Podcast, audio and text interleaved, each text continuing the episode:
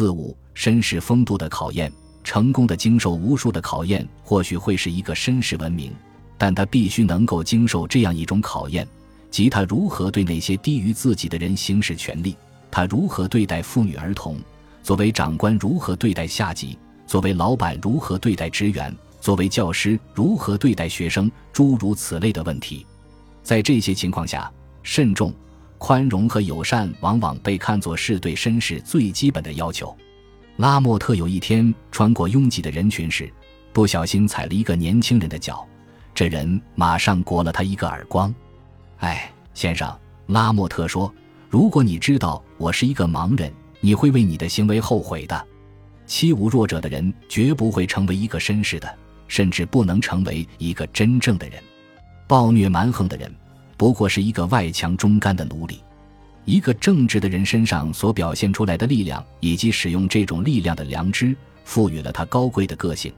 但是他会特别小心谨慎地运用这种力量，因此拥有巨兽一般的力量是令人羡慕的，但像巨兽一般运用其蛮力则不可取。对绅士风度的最好的考验，便是观察这个人是否温文尔雅。真正的绅士往往懂得将心比心。替别人着想，会平等对待晚辈和被赡养者，尊重他们的尊严。一个绅士宁愿自己吃亏，也不愿意因自己的不厚道而引起别人犯更大的错误。他能包容那些不如自己的人的缺点和错误，甚至对动物也很仁慈。他不会刻意的炫耀自己，不会因成功而得意洋洋，更不会因为失败而一蹶不振。他不会强行让别人接受自己的意见。但必要时，他会畅所欲言。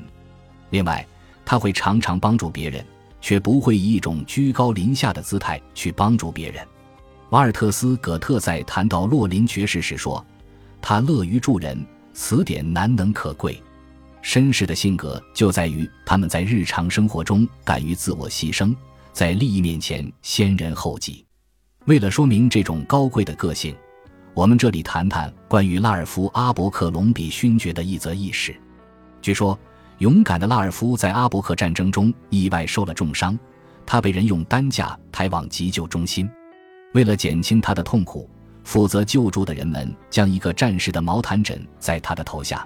这种办法很奏效。拉尔夫询问脑袋下面放了什么东西，大家告诉他是一块毛毯。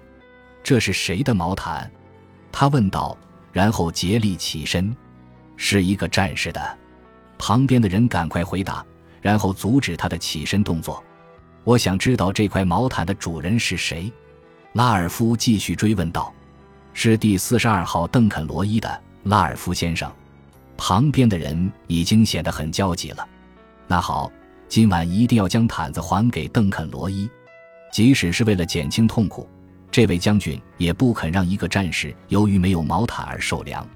高雅年迈的富勒在描绘我们可敬的弗兰西斯德·雷克勋爵时，简明扼要地概括了一个真正的绅士所具有的性格特征：绅士应当朴实、公平、真诚、仁慈，平生最恨懒惰。在关键问题上，不管别人是多么的权威或技术多么娴熟，他从不依赖于别人，他从不将危险放在眼里。他希望凭借自己的勇气、技能或功劳去战胜一切困难，并在危急关头第一个挺身而出。自主箴言对绅士风度的最好的考验，便是观察这个人是否温文尔雅。真正的绅士往往懂得将心比心，替别人着想，会平等对待晚辈和被赡养者，尊重他们的尊严。一本好书常可视为生命的最佳归宿。